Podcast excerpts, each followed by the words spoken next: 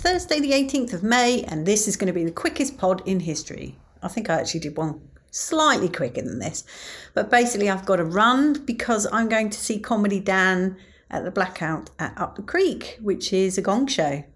He has a target, and I cannot remember what his target is, but it's something like one minute 18 seconds, I think, something like that. Anyway, there's an eight in it somewhere, I believe. So, fingers crossed he achieves his goal.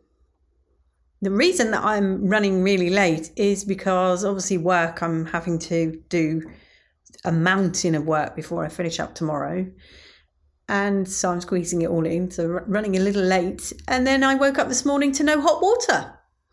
So I've had to wait until they fix it and therefore could not carry out one's ablutions until after work. And that does not leave me a lot of time because Greenwich is a bit of a pain in the backside to get to. So I'm going to have to run as much as one can run when one is on crutches. Much love and gratitude.